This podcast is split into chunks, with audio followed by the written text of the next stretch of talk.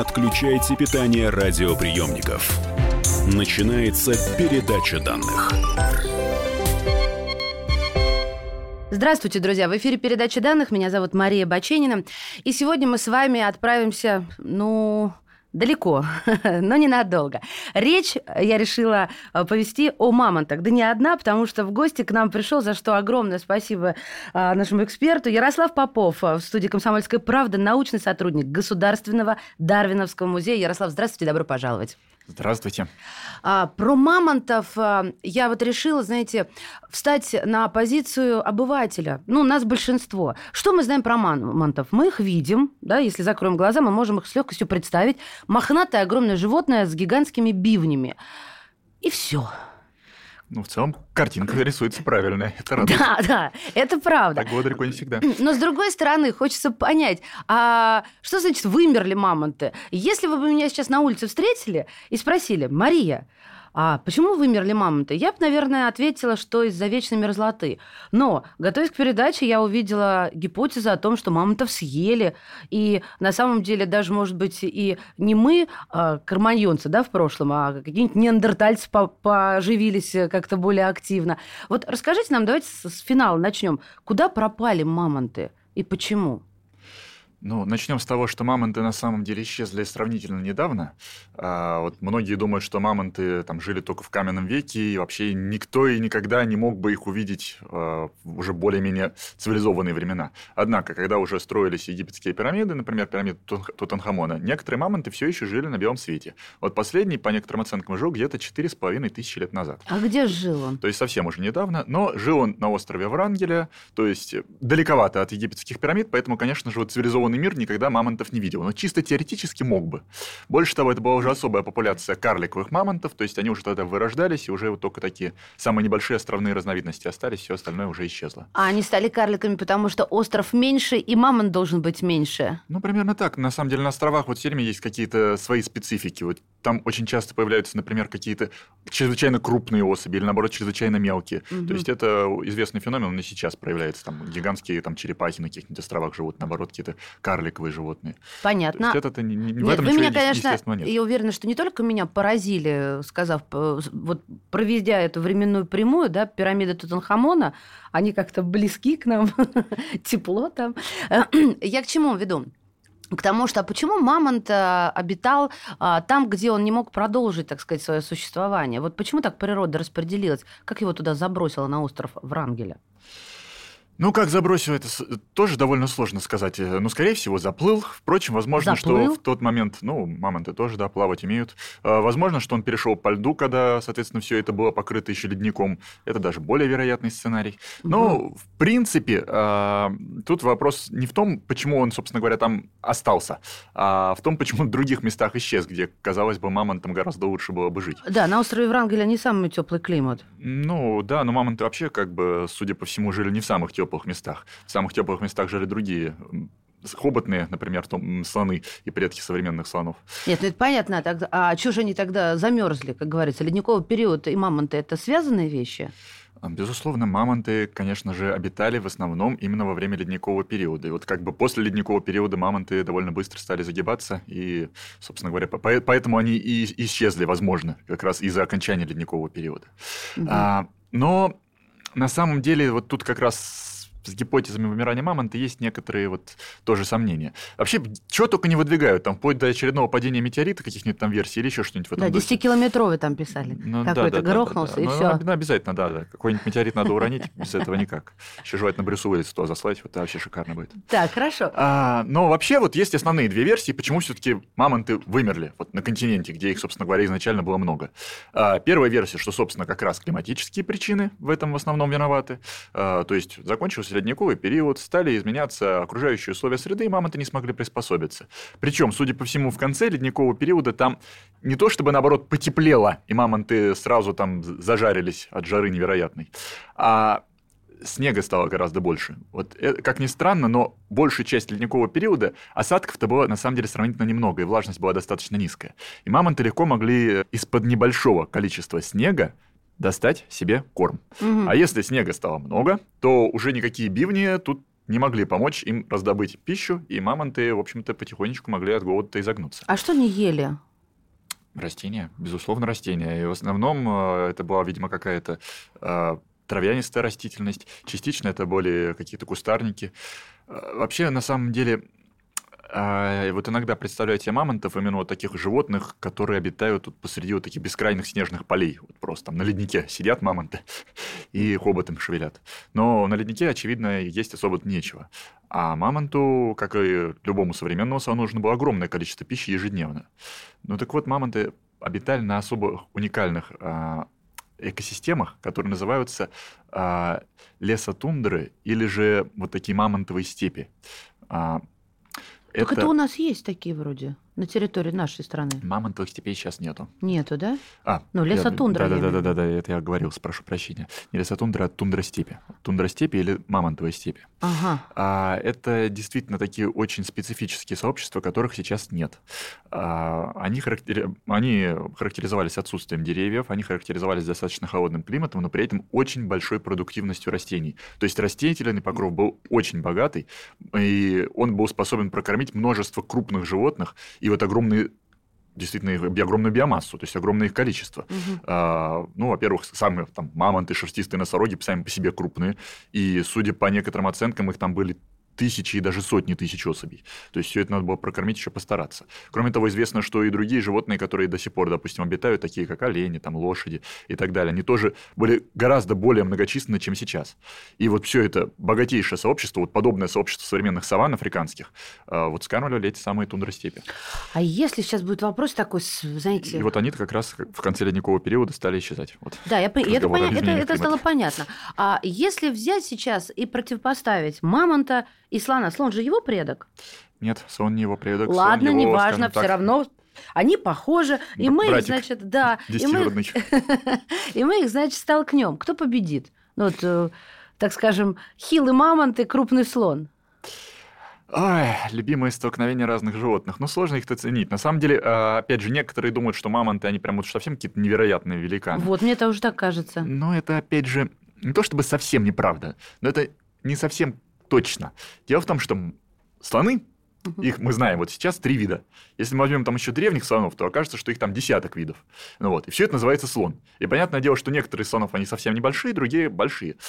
То же самое с мамонтами. Мамонты – это совершенно отдельный род, и у них тоже было множество видов. И среди них были карликовые мамонты, которые в холке там были полтора метра, и по размеру были гораздо меньше, чем наши коровы.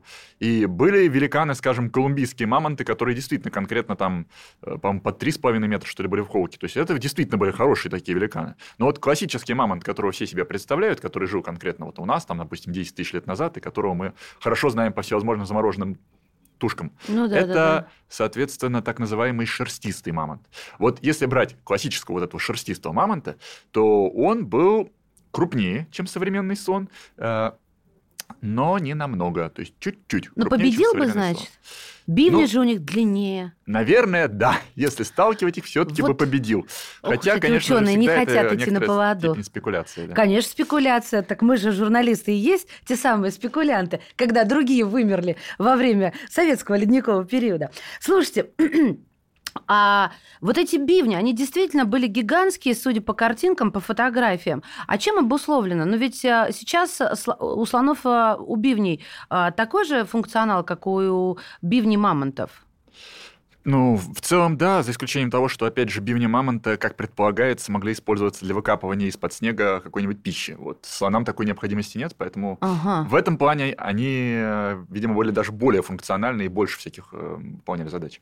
Много бивней осталось вообще? Вот много мамонтов? Ой, сейчас на самом деле невероятное количество. Э, ну, подождите, пивни и, и замороженные мамонты – это все-таки сильно разные вещи. Согласна. Да. Я, на меня просто произвел впечатление вот этот замороженный мамонтенок, прям, знаете, готовый продукт к употреблению. Слушайте, э, я, знаете, э, сейчас, наверное, паузу возьму, и мы продолжим, друзья. У нас в гостях научный сотрудник Государственного Дарвиновского музея Ярослав Попов про мамонтов, про то, как на них охотились, и все-таки почему же они вымерли в следующей части передачи данных. Не отключайте питание радиоприемников. Идет передача данных. Товарищ адвокат! Адвокат! Спокойно, спокойно. Народного адвоката Леонида Альшанского хватит на всех. Юридические консультации в прямом эфире. Слушайте и звоните по субботам с 16 часов по московскому времени.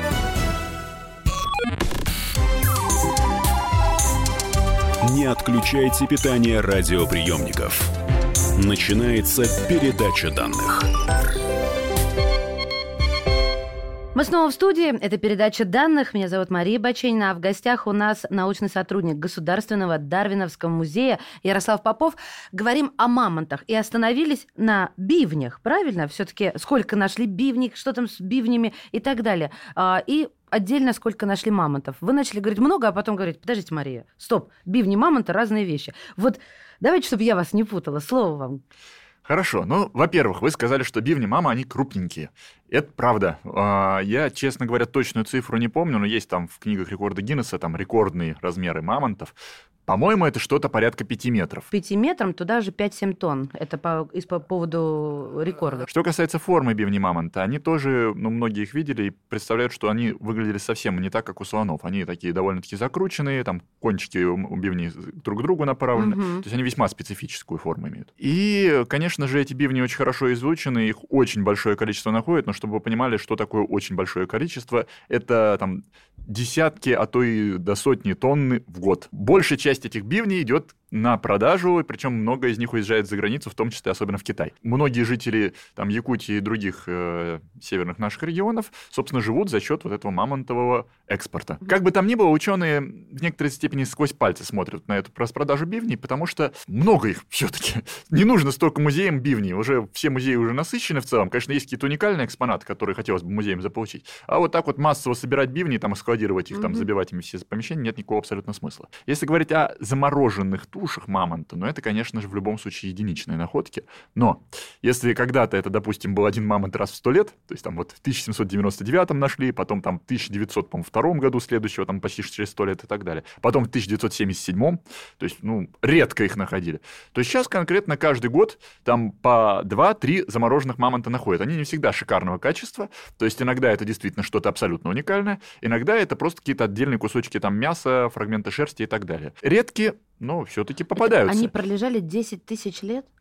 Не только 10 тысяч, там, по-моему, максимальный там и до 50, и даже до 60 тысяч лет некоторые датировочки. Так что Поразительно. хорошо лежат давно. Ну, все же пишут о том, что вот ученых есть идея возродить мамонта, скрестить его со слоном. Есть? То есть мы берем оттуда а, частички, да, как-то их скрещиваем, выращиваем. Вот, э, вот про это расскажите нам, пожалуйста. А, безусловно, идея такая есть. Больше того, под эту идею выделяются очень хорошие деньги.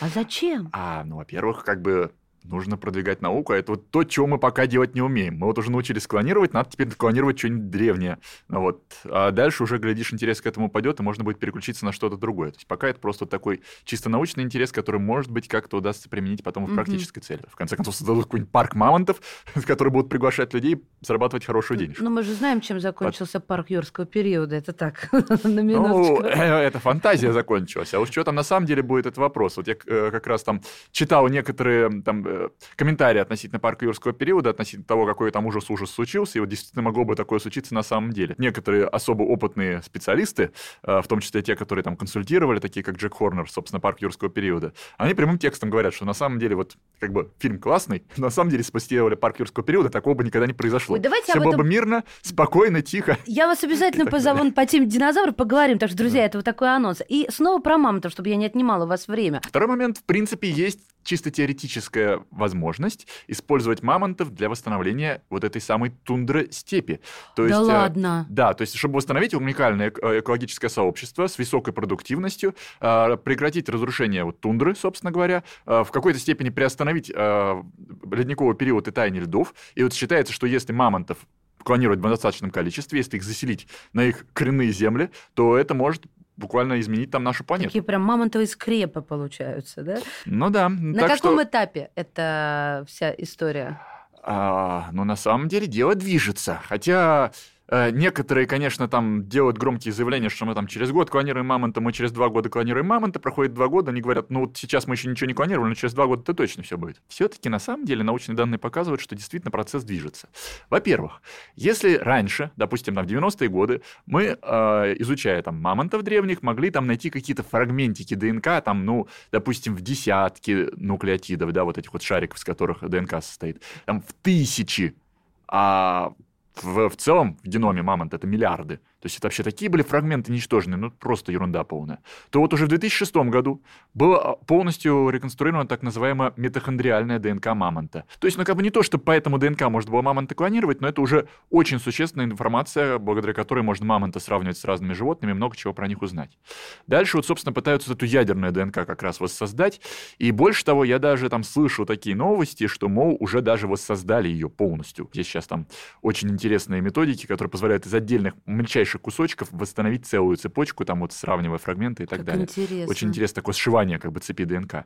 И вроде даже ее сшили. Как раз некоторые уникальные находки позволяют восстановить существенные фрагменты ДНК мамонта. Например, в 2013 году был найден мамонт с просто фантастической сохранностью, у которого там было красное мясо, вот буквально вот Его там, есть можно вчера, ну, буквально, да. И у него кровь жидкая текла из этого мамонта. Нет, вы, вы меня Вот, разыгрываете. Кровь мамонта была и сохранилась через сколько там, 20 тысяч Люди, лет. вы это слышите? Это просто в голове не укладывается. Вот. Ну, правда, потом, когда изучили, оказалось, что все-таки нечистая кровь, а с какими-то там примесями всякой там жидкости. Ну еще но, бы он пролежал сколько. но все-таки, по крайней мере, гемоглобин там нашли. Ну, то есть Фантастика. большей частью это действительно кровь. Это ну, фантастика. это Кстати, а как их можно было убить? Вот древние люди, как они могли их убить? Сейчас, ладно, закончим про ДНК и про клонирование. Хорошо. Перейдем к охоте. А, и последний момент, значит, что касается клонирования, если даже там не удастся как-то восстановить мамонта, вот сейчас в последнее время возникла новая тенденция, сказали, надоело нам мамонта клонировать, мы его сейчас слепим. Вот, мы возьмем слона, добавим к нему несколько кусочков ДНК, ну вот, от мамонта, ну вот, чтобы у него шерсть была густая, чтобы жир был классный, такой толстенький, и все, и запустим этого вот нового мамофанта, как его прозвали, Да, да, да. на север. Ну, сейчас вот работают американцы над этим, и вот говорят, что тоже там уже большой Слушайте, прогресс. Ну, флаг им американский в руки. Серьезно, и вот здесь без а, всяческих издевок, издевок, потому что я, я за клонирование. Как минимум интересно детям будет показать. А все-таки как их можно было убить? Там толстый слой жира, огромный мех. Как наши могли с ними? А, значит, резон, конечно же, был. Ну вот, потому что там и кость мамонтовой, с которой много можно чего делать. Вот есть в том числе уникальные такие вещи, как, например, копья из полного бивня мамонта. Причем их как-то выпрямляли, и вот до сих пор это непонятно. Это у нас там обнаружили такие. Поразительно. Вот, на стоянке Сунгирь. А, вот да, есть э, всякие предметы, сделанные из кости мамонта. Известно, что как-то использовали шкуру мамонта. Некоторые даже строили дома из костей мамонта. Безусловно, можно было использовать мясо мамонта. То есть убивать мамонта резон был. Так. Но другой разговор то, что как это можно было сделать, да и делали ли это вообще? Или просто уже брали там, не знаю, какие-то туши убитых мамонтов? Вот это уже вопрос более серьезный. Вначале, конечно же, казалось, что мамонтов убивали. Причем есть там множество картинок в учебниках, когда там, скажем, э, со скалы ска- какой-нибудь камень на мамонта скидывают, там, или какую-нибудь яму там вырывают, и там копья туда тыкают, чтобы мамонт туда провалился и на них накололся. Но вот как-то, если представить себе чисто технически, ну вот, например, копать яму в вечной мерзлоте, э, э, да, с инструментами каменного века, еще там какие-то копья туда, потом гнать туда этого мамонта, как-то маскировать эту яму, ну, ну как-то довольно фантастически все это звучит, вряд ли все-таки так действовали. А, больше того, вот когда стали уже конкретно этим вопросом заниматься, оказалось, что костей мамонта везде, на всяких стоянках действительно полно.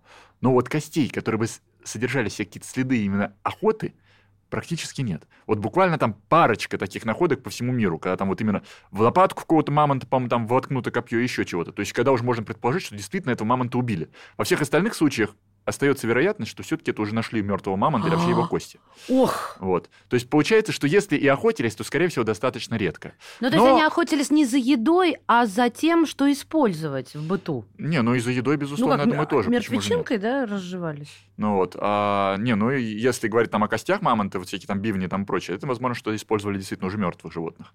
А, ну а если охотились, то охотились, возможно, что именно и за едой. Причем, вот судя по тем находкам, которые есть единичные, видимо, все-таки охотились без всяких там извращений, без всяких там камней и ловушек, а именно окружали мамонта и со всех сторон его закидывали копьями, пытались там попасть в самые уязвимые места, там как-то снизу него копьем ткнуть и так далее. Давай, массы давили. Причем, да, причем охотились, безусловно, на мамонтов-одиночек, потому что там отбить мамонта от стада это просто абсолютно безнадежное занятие. Да. Э, мамонты животные очень сильные.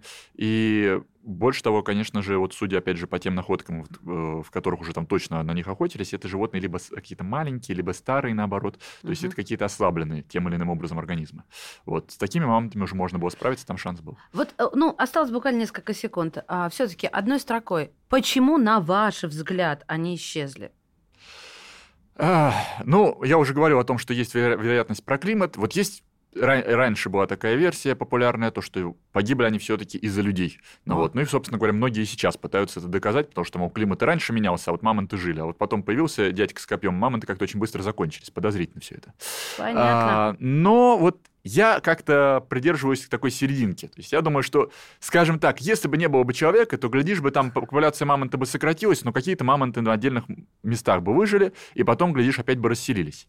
Если бы был бы только человек, но климат бы оставался бы неизменным, то, опять же, всех мамонтов он бы не перебил. А тут, скорее всего, климат уже подкосил часть мамонтов, а последних мамонтов добрый дядя и добил. Как говорится, вот и ладушки. Я, друзья, анонсирую, что у нас будут еще встречи. Научный сотрудник Государственного Дарвиновского музея Ярослав Ярослав Попов, спасибо вам огромное. Очень интересно. До свидания. Не отключайте питание радиоприемников. Идет передача данных. The time for empty talk is over. We will make America great again. Это все мы слышали. А что на самом деле происходит в США? Реальные новости, курьезы и события, которые нигде, кроме Штатов, случиться не могут. Как они там за океаном вообще живут? Разбираемся в программе «Не валяй дурака Америка» с Марией Берг и Александром Малькевичем. Слушайте и звоните по понедельникам с 12 часов по московскому времени.